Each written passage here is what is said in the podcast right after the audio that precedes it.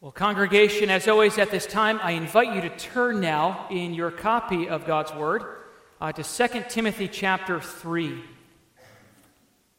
2 Timothy chapter 3, as we are in the middle of a brief series looking at a number of aspects of this book. And in most of the Pew Bibles, you should be able to find that passage on page 1156.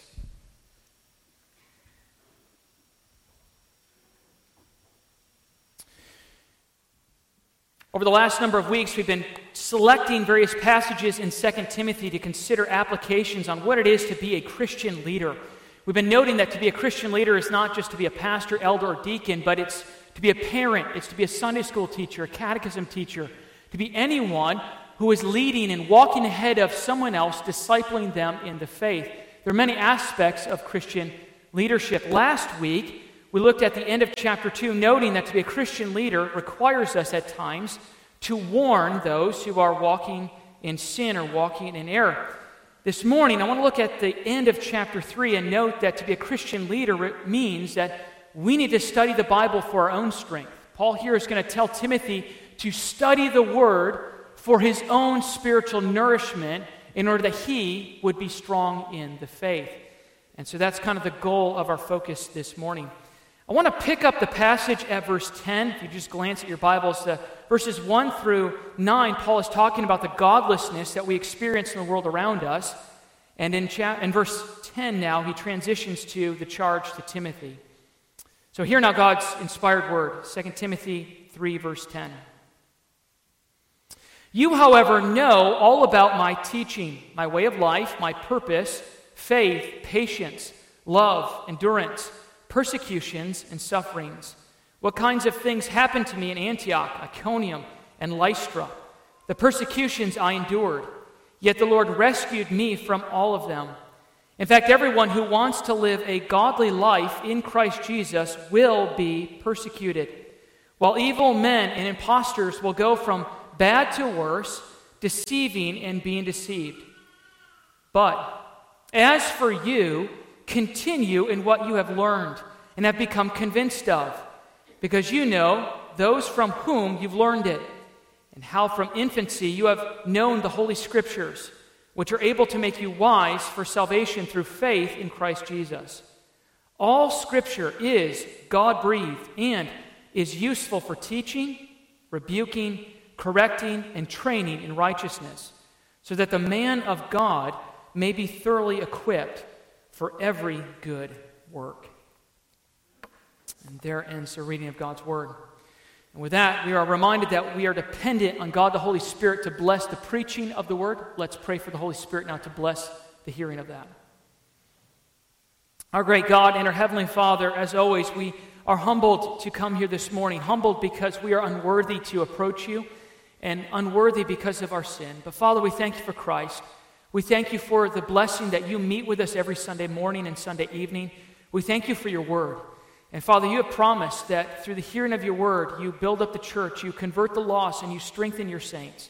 Father, do that now. Bless the preacher this morning. Bless the words that come. We pray that it would not be his own, but we pray, Lord, that we would be blessed by the presence of your Spirit, that he would open up this inspired word to our hearts and to our lives. And we ask this in Christ's name alone. Amen. Well, recently I was listening to an interview, and the guy being interviewed was someone who had just retired from the military, and he spent a large portion of his career actually in a training unit for winter combat training. It was an interesting interview because he talked a lot about how difficult surviving in the winter environment can really be.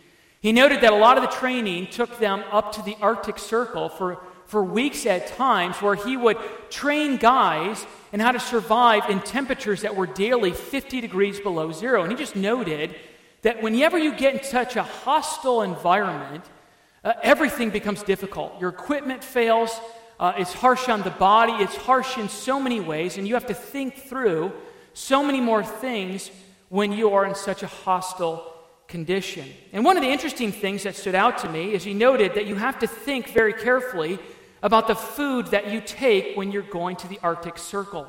I never thought about it before, but he says that you need to think very carefully about the food, first of all, Because it's so cold, you need to have the right food that will be less likely to freeze. But even more than that, he says you need to have the right kind of food because your body is burning so many calories. You need to think about having food that has the right amount of calories and, I never thought about this before, the right kind of food that will actually help warm you up rather than cool you down. And he noted that it was a harsh lesson for many guys who did not take this to know or take this lesson seriously, and they brought the wrong food, and it cost them in such a hostile environment. Well, that analogy, I think, plays out in what Paul is telling them. If, if you need to think about what you consume in the hostile environment of the Arctic Circle, it's almost like Paul is telling Timothy, you need to think about what you need to spiritually consume as you live in the hostile environment of the world that surrounds you. In verses 1 through 9, if you just glance at that, you note that Paul tells Timothy that in these last days that we are now living in, the world around us is going to be filled with wickedness. It's going to be filled with, with persecution. It's going to be filled with dangers and spiritual warfare. And Paul says, as a spiritual leader, as one who is leading the church in Ephesus, Timothy, you need to think very caref- carefully about consuming the Word of God so that you are spiritually strong to survive in such an environment like that. Paul is telling Timothy that he himself needs to feed his own soul. In the context here, Timothy, of course, is pastor in Ephesus, and Paul is telling Timothy if you're going to feed the saints, you need to feed yourself personally from the Word of God so that you are able to stand strongly in the day and age you are living in. And we're reminded the context of this letter, as we've been going through it the last couple of weeks, we're reminded that this is Paul's last letter. He writes this because he's preparing Timothy to follow in his footsteps to be a leader in the church. Uh, this is Paul's last letter. He is in a prison cell in Rome. He's, he, he knows that his death sentence is imminent. He's about ready to be beheaded at any moment. And he writes this letter to Pastor Timothy in Ephesus to tell Timothy what he needs to do to be a church leader. And this morning, to be a church leader, to be a, a Christian leader rather, means you need to study the scriptures. Here's our theme.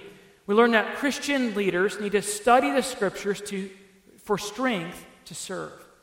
Christian leaders, pastors, Sunday school teachers, elders, whoever's a Christian leader needs to study the scriptures for strength to serve.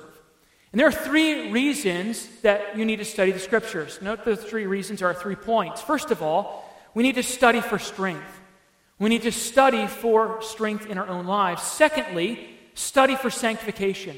Sanctification is that biblical word for growth in holiness.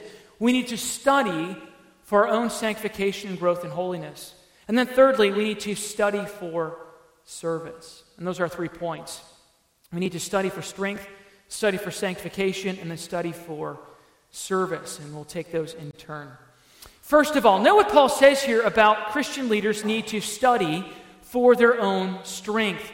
The first thing to note about strength is that we need strength because of the days we are living in. We don't want to reread them necessarily for the sake of time, but if you glance at verses 10 through 13, you notice that Paul is essentially telling Timothy, You're going to suffer. Paul says, Remember my ministry. You know what I endured in Antioch and Lystra and Iconium. Uh, I was stoned at one of those cities. I was mocked and reviled by my fellow Jews. I was, I was dragged out of town in one of those. Paul says to be a Christian leader will entail uh, various levels of suffering. Paul says, Timothy, prepare yourself for that. You're going to preach the gospel in the church in Ephesus, and there'll be some people who will hate you for that. There'll be some people who will revile you for that, and there'll be conflicts that will rise up in the church, and you're going to have to endure serious spiritual warfare, not only from the outside of unbelievers warring against you, but you need to endure even when Satan gets involved in the mess of the church life and involve yourself in conflicts and spiritual discipleship Satan is prowling in Timothy, prepare yourself. Because the times we are living in come with great difficulty. It's a hostile spiritual environment. And, and you notice Paul picks up with this in, at the beginning of verse 14. He, in the midst of all of this preparation of being persecuted and suffering, Paul says, But as for you, continue in what you have learned.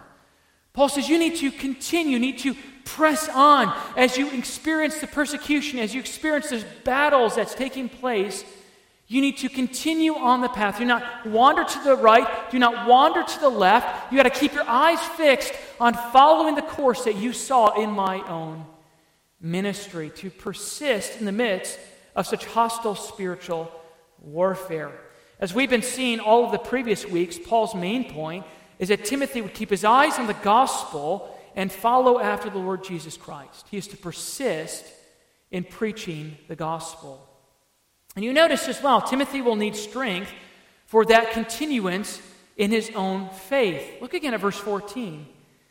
Paul says, But as for you, continue in what you have learned and have become convinced of, because you know those from whom you've learned it, and how from infancy you have known the Holy Scriptures, which are able to make you wise for salvation through faith in Christ Jesus.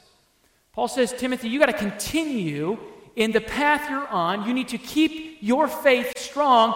You have to continue following after Christ in that path that you began so long ago. And, and you notice here, Paul points to the fact that Timothy was taught the truth of Christ through the scriptures.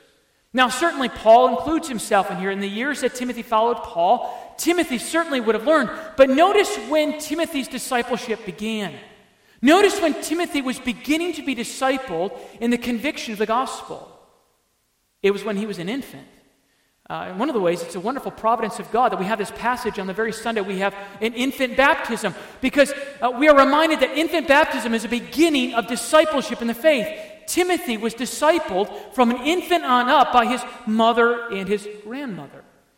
And Paul says, Timothy, you need to keep on that path of faith just as you were worked or as you were discipled into personal faith from the scriptures that your mother and your grandmother taught you in their home, you need to persist in that as you endure the suffering and the persecution in the world. And you notice what Paul says about the scriptures. The same scriptures that his mother and grandmother taught him are the same scriptures he needs to study now because two reasons. It is the Holy Scripture that God uses to give faith and to change the heart of sinners. The reason Timothy was converted, the reason Timothy had faith, was because God blessed the scriptures and the Spirit opened Timothy's heart to see and to believe. The second reason Timothy needs to continue studying is because it's through the scriptures that the Holy Spirit opens our minds, we're going to see in a moment, but to continue in wisdom of salvation. Timothy, you're going to suffer. Timothy, there's spiritual warfare. What are you going to do to stay on that path that you began from childhood on up? Read the Bible. You need to study the scriptures for your own spiritual survival to stay continuing on the path. Paul's point is that Timothy must persist by reading the Bible personally so that he would be strong. Again, think about the analogy of consuming food for a moment. What, what does an athlete do when he prepares for uh, perhaps a marathon. I've never run a marathon, but I've heard many people do this in preparation for that. They become well disciplined in their diet. They will only consume the food that they know will strengthen their body. And it's not just one meal here or there. No, they have to maintain a constant routine of a proper diet over many weeks and months so that they can run the race with endurance. That's exactly what Paul is saying. Timothy, you're in a marathon. What kind of spiritual diet is going to keep you spiritually strong. It's not going to be in consuming only the things of this world. You need to consume the Word of God as if your soul depends on it, because it does. The Word of God to children of God is the spiritual diet that we need to run the race of faith with strength and endurance. And the last thing I want to note about the strength that we find, you note in verse 16 here, is we find strength from God's Word Himself. Look at the description now about what the Bible is in verse 16. Paul says, All Scripture is God breathed. All Scripture is God breathed. That's a very fascinating word. That word, God breathed, many scholars think Paul made that up. It's, it's a combination of two words, and, it's found nowhere else in the Bible, it's found nowhere else in Greek writing. But it seems as if Paul put two words together to try to get at what the Bible really is. What is the Bible? It is the very Word of God exhaled, as it were, from his mouth. What is the Scriptures? The scriptures is God breathing them out through the inspiration of the Spirit upon those whom He ordained to pen the Bible, so that what they write from Genesis to Revelation is nothing less than the very word of our God. That's what Paul is saying. Believer, your Bible is exhaled from God. This, the idea behind this word is, is pointing out the fact that the Bible, or God, is the source of the Bible. That, that the words in Scripture were penned by men, carried along by the Holy Spirit, and they wrote the very words that, that God is were exhaled from his. This is one of the reasons this congregation stands on the fact that the Bible is the living, inerrant Word of God. Why do we preach the Bible every Sunday? Why do we not pick books of philosophy or other things? It is because this is God's Word. This was exhaled by Him. It was written down by the power of the Holy Spirit for us. And even more than that, since it is God's word, it comes with power. In fact, there's a lot of interesting imagery here that since it's exhaled from God, it, it reminds us, does it not, of how Adam was given life. You remember in Genesis, when God formed Adam out of the dust of the ground, what did God do to give Adam life? He exhaled into him. He breathed life into him. He breathed life into the nostrils of Adam. See, that imagery comes through. How does God give new life? How does God give new creation? How does God convert those dead in sin? It is through the reading of the Word of God, the Spirit opening the mind as the living Word of God comes with great power to change the heart of that person. That's what Paul is saying. The Scriptures are what gives strength because it comes from God. This is no mere Bible, or rather, no mere book. It is the Bible of God. It is the Word of God. It is exhaled from God with great power through the Holy Spirit. So here's the point Timothy, as a Christian leader, for his own strength, must persist in his own personal study of the Word to strengthen his own soul.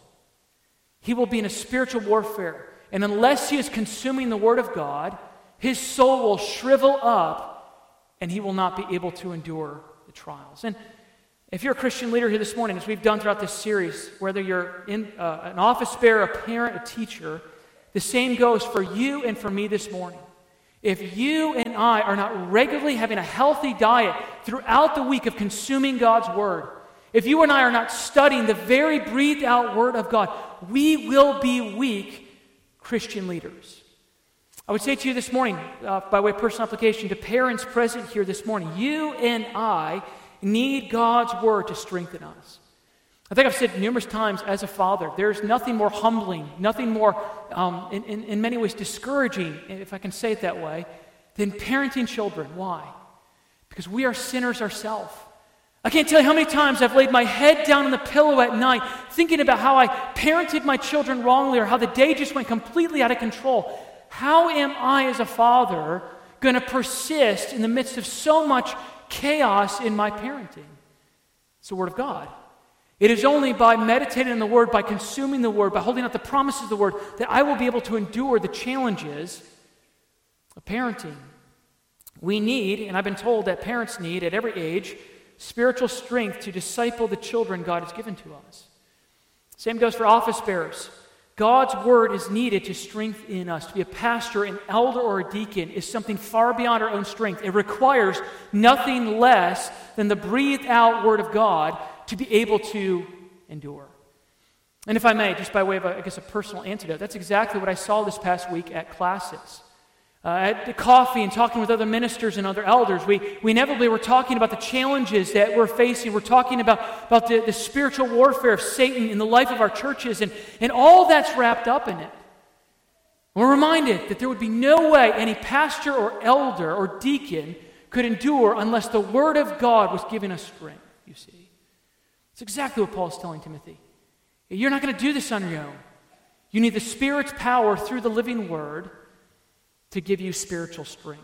So that's the first thing study for our own strength. Secondly, though, you notice well, Timothy is to study for his own sanctification, his own growth in holiness. Note at verse 16, Paul gives four descriptions of the sanctifying power of the Word. It says, All Scripture is God breathed and is useful for teaching, rebuking, correcting, and training in righteousness Paul says, Timothy, you need to study also because you need to grow in holiness. Timothy, you need to personally be in the Word of God because you still have sin in your own life. You still have struggles in your own life. And it is the Word of God that, that God has chosen as a means to grow you. Look at the four ways this grows Timothy. First of all, he's sanctified by teaching. Teaching. The word here is like didactic of instruction, a communication of knowledge and information that we desperately need. What, what kind of knowledge does the Bible teach us? First of all, it teaches us about ourselves. We open the Bible because it gives us knowledge about the fact that we are image bearers of God, that we are sinners, that we are depraved, that we have rebelled against God, and that the only way we can be saved is through Jesus Christ. The Bible also gives us knowledge about who God is that He is our Creator, that He is eternal, that He is our Redeemer, that He is worthy of praise. We would know that from nowhere else than the Bible communicating the truth of who God is. It teaches us truth. The Bible is profitable because it teaches us truth and doctrine and uh, even tells, it, uh, tells us truth about how to live in this world. In many ways, kind of what Paul is telling us is, is that we are in a relationship with God. We are in a covenant relationship, and just as every relationship thrives as you get to know someone, how do you know more about God? It's through the Word of God. This is His revelation, it's His word to the church for who He is. So that's the first thing. We learn, we're taught by the Word of God. We, we are taught, our minds are renewed daily as we study the Word of God. He's changing our thought pattern, He's changing how we believe and think, so we begin to think His thoughts after Him. Second way we're sanctified is by rebuking. This word here gets at a chastisement, a rebuking. The Word of God rebukes us in the sin and the wanderings that we get into. The Bible rebukes our behavior. When we read the Word of God, we are corrected in a sense where it chastises us for sins in thought, word, and deed. The Word of God holds out the, the way of blessedness, the way of holiness, and we all too often fall short of that. And so, as we study the Word of God, we read something, we're convicted. The Spirit enters our heart and it, it penetrates our heart and it, it reminds us, oh, I've, I've done that. I, I've said those things. I've did that, and it convicts us. Be reminded that rebuking is a grace. When God's word convicts you and me of our sin, it's the Spirit prompting us that's wrong. Change, repent, believe. Timothy needed to be rebuked by the Word of God. The, the Word of God is kind of like a shepherd's staff. I've been told that sheep wander off the path, and, and the shepherd will take his staff and, and tap the sheep to go back on the straight path. That's the Word of God. We begin to wander, we begin to engage in sin. The Word of God rebukes us and puts us back on the path. The Word of God is lo- the word of a loving Father who chastises his children for misbehaving. It corrects us in our sin. I was listening to a sermon this past week on this, and the minister in this area brought up uh, the Chronicles of Narnia. I think it's the book, the, the Voyage of the Dawn Treader, if you've read that, or I think you've seen the movie of it. There's a character in that book named Eustace.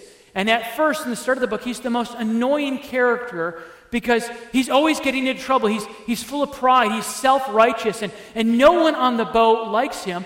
And then suddenly, his sin gets him into trouble. He eventually becomes a dragon. He, if you know the story, he, he goes and wanders in to steal some gold, and he becomes a dragon. And the whole point of this is Lewis is trying to give him a picture, or the point of this is that, that he becomes a dragon because he's becoming outwardly what he was inwardly. Now, throughout all those times where he was just the selfish little boy, he was like this nasty dragon on the inside, but suddenly he became nasty and a dragon on the outside, and it actually humbled him the point where he cried out to be delivered of this. And again, if you've read this book, you, you know that, that he tries to strip the dragon scales off him. He's so frustrated being a dragon, he's ripping and tearing, but as soon as he rips it off, it comes right back. And it's only when Aslan comes and takes his sharp claws and claws at the scales of his dragon flesh that it rips the scales off permanently. And, and the book goes on, and, and people ask Eustace later, What was it like to have the dragon scales ripped off your body? And Eustace says it was the most miserable, painful thing I'd ever experienced. But it was also the most blessed thing because I was being freed from that which brought me misery. Christian, that's a good analogy for what the rebuking word of God is. It hurts, doesn't it?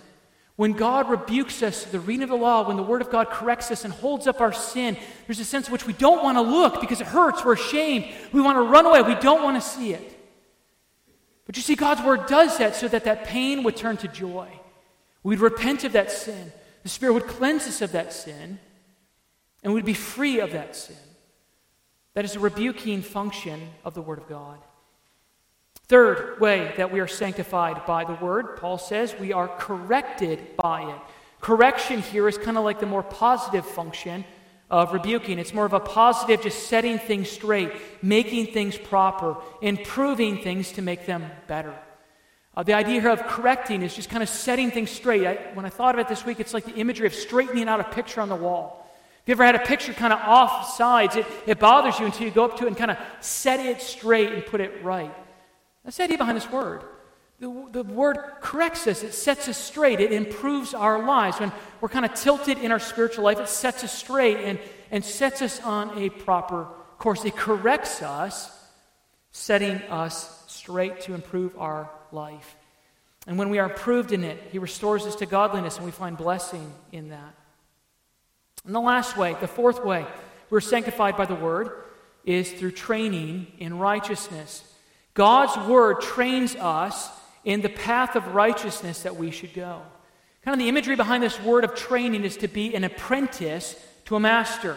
It's like being uh, someone who comes along to learn a trade of someone who's been in many years, and you're an apprentice, and it takes years of kind of watching how this person works and learning the tricks of the trade, and, and you're being trained so that over time you can become an electrician, you can become a plumber because you've been trained by watching someone else do it. How do you grow in righteousness? How do you change the way you live? How do you function more like a child of God? By studying the Word. It trains us like an apprentice in the path of what it is to follow after Christ. It trains us in righteousness. And so, what's the point this morning? Why does Paul tell Timothy this? What does it have to do with being a Christian leader? I think here's the point. To be a Christian leader means that we need to be reshaped, we need to be molded by God's word, we need to be personally changed in our own life if we're to be useful in the change in other people's lives. That's the point.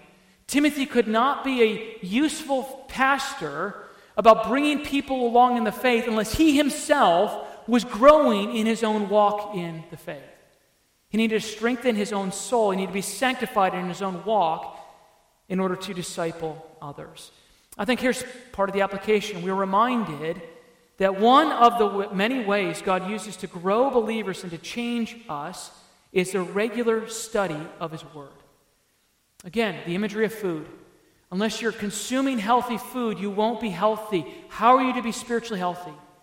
Well, there's no other way unless you consume the spiritual food of the Word of God. That is the means God has chosen. The only way is through that. Not, maybe I should put it this way if we are not consuming the Word of God, what are we consuming? We're consuming the message of the world. We're consuming things that would cause our soul to shrivel up.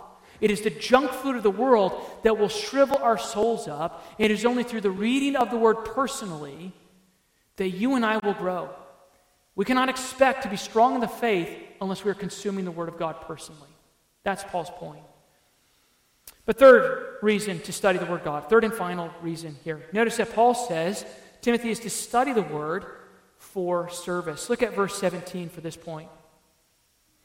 He says, so that, so that for all these four reasons that we just mentioned, so that the man of God may be thoroughly equipped for every good work.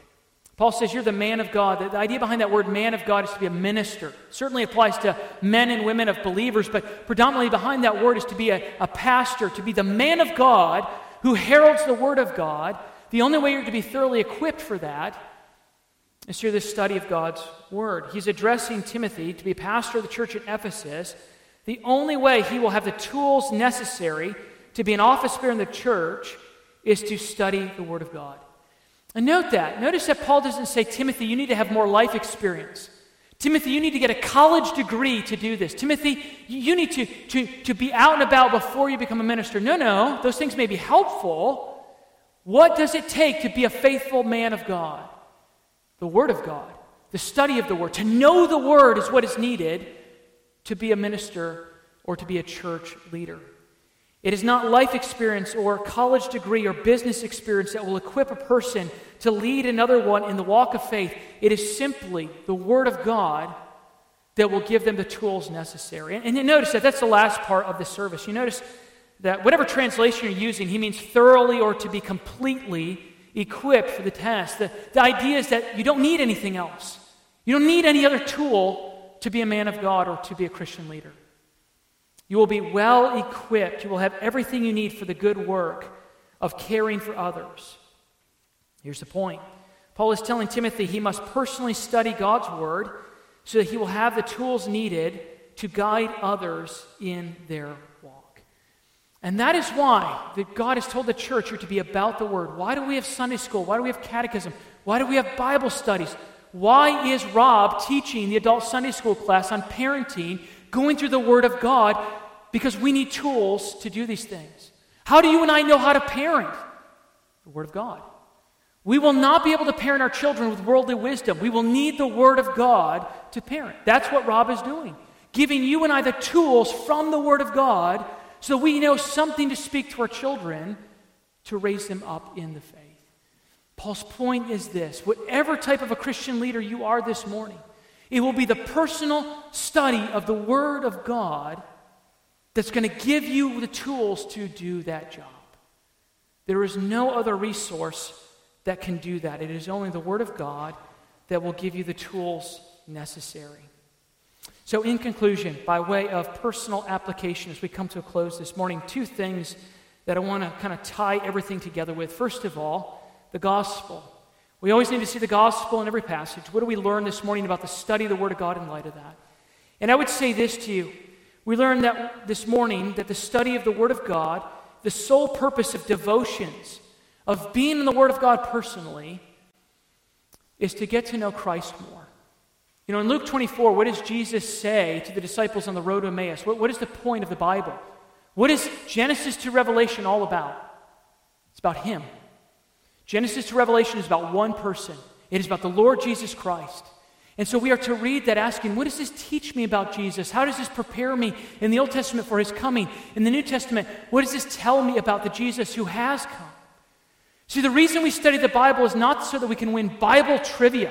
It is not so that we can impress people, that I can find the, the minor prophets. You know, I still have to sing that song to get through the minor prophets because I still have a hard time finding those difficult books. We don't study the Bible so we can impress people with those things. Why do we study the Bible?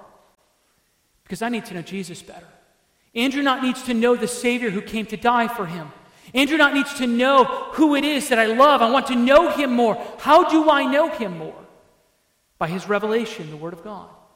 To love our Savior more means we fellowship with him in the Word that he has given. We study the Word to know why Jesus has come, that I am a sinner, that I am in misery, that if God were to give me what I deserve, I would go to hell for all eternity. I study the Word of God to see the beautiful Jesus Christ who suffered on the cross of Calvary to pay for the sins of his people. We study the Word of God so that we would know the amazing love of a Father who would send his Son to die for rebellious people like you and me. We study the Word of God to be strengthened in the gospel of the Lord Jesus Christ. Now, you would say, okay, Pastor, yes, I know that. Of course, I know that. But what does that mean for me? What, what does that mean? What am I supposed to do? Let me try to be a little more practical here. Husbands and wives, how does studying the Word of God benefit you in your marriage relationship? Well, here's one way. As you study the Word of God to see Christ in it and to see the gospel in it, it strengthens you in your daily failings to love and serve one another as husbands and wife. You know, as husbands and wife, we fail to love one another. We fail to live up to the call to serve, to care for one another. How are we to continue in flourishing in our marriage? It is seeing Christ in the Bible, seeing Him who is the great bridegroom who loved perfectly, seeing Him who died to forgive me for my sins as a husband, seeing Him who died so that my marriage could thrive by the sanctifying work of the Spirit in our homes. It is by seeing Christ and applying that practically to how I function as a husband or a wife. How about being a parent? How does seeing the gospel benefit you as a parent? Well, as I mentioned, parenting is a difficult task, bring daily discouragements our own failures to parent our children to be a godly example. The Word of God, holding out the gospel of Christ as we study, is like a balm for our souls to realize I'm a forgiven parent. I will fall short and I will not parent in my own strength. I will parent in the strength of holding out the gospel in the sense that we repent and believe and that Christ died not just for parents but also for children as we hold out that daily to our children. The Word of God encourages that God cares for my children more than I do. And even in my failures, that God knows that I would have. He has promised to work in the midst of that. And His Word and the gospel gives me hope. And to church leaders and Christian leaders, it gives us strength in the struggle of our own sin and the struggles of serving in a church filled with the messiness of sin, that Christ died for messy sinners. You know, I didn't ask any pastor this week. I didn't have to. Why do we go to classis? Why do ministers and elders persist in the midst of so much conflict and so much of Satan's involvement in the life of the church? Why don't we just give up? It's because Christ died for a messy church. He died to sanctify a church. He died so that when conflict comes, there's a place where we can repent of our sin. There's a place where we can forgive one another. There's a place where we can go to be reconciled with one another. Yes, the church is a mess, but Christ knew that. He died for that church.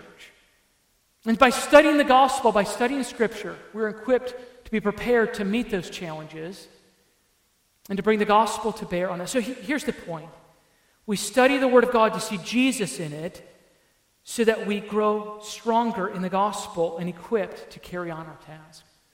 Secondly, second thought of application, and this is more practical. It teaches us the need to study the Word of God, and I would add to that that we are living in a day and age where studying the Word of God is so widely available with so many avenues. You know, if you're like me, your daily schedule is probably packed. And probably even as you hear once again a sermon, you need to read the Bible more. No doubt you're sitting there thinking, yeah, I know, but my schedule is so full, I, I'll, I got to recommit. Well, I'm right there with you. Our schedules are so full, and it's so easy to slip and say, I'll read that tomorrow. Let me just be a little more practical here. There are so many ways you can study the Bible in addition to, and, and maybe even more creative, in, in place of daily reading. I think, for example, the fact that we have uh, so many sermons, like on sermon audio, so many podcasts of godly teachers that you can download them on your phone as you're doing your housework or driving around. You can be listening to faithful, godly teaching and grow in your understanding of the Word. I would say even more than that, uh, there's audio Bibles where you can listen to the Word. A number of years ago, I had an acquaintance in Michigan, and he was a, a delivery driver, I think for FedEx or something like that. And he once shared with me that he bought the Bible on CD, and so he would just play the Bible and he would do his delivery routes. And and yes, he'd miss a bunch. He'd be jumping out of the truck, he'd be delivering a passage, he'd get in. But he said over time, by the constant playing of the Bible, he was knowing the Bible. What was he doing? He was studying the Word of God through his daily routine of just listening as much as he could, soaking in the Word of God. I would even add this there's even a sense, if you search for it, there's even seminary level training. You need to search for good ones. But there's even seminary level training classes to know faithful doctrine we are living in a day and age where the study of Scripture could not be any more convenient. Here's my point be creative in how you study the Word of God. Yes, be faithful in reading it. Yes, study it. But there are many other avenues of where you can grow in your own life by plugging into these resources. So, brothers and sisters, as we survive, may we not just survive, may we thrive in the environment that we're living in. May we grow spiritually strong so we be faithful in leading others in the faith. Amen. Let's pray. Our great God and our Heavenly Father, apply this word to our hearts this morning. Father, we pray, Lord, that we would receive this word, that we would be changed by this word. Father, even the promises held out in this word, that you would teach, correct, rebuke, and exhort all of us this morning. Even more than that, refresh us that as we go, we would go with a joy in our step, knowing the gospel of Christ. And we ask this in Christ's name alone. Amen.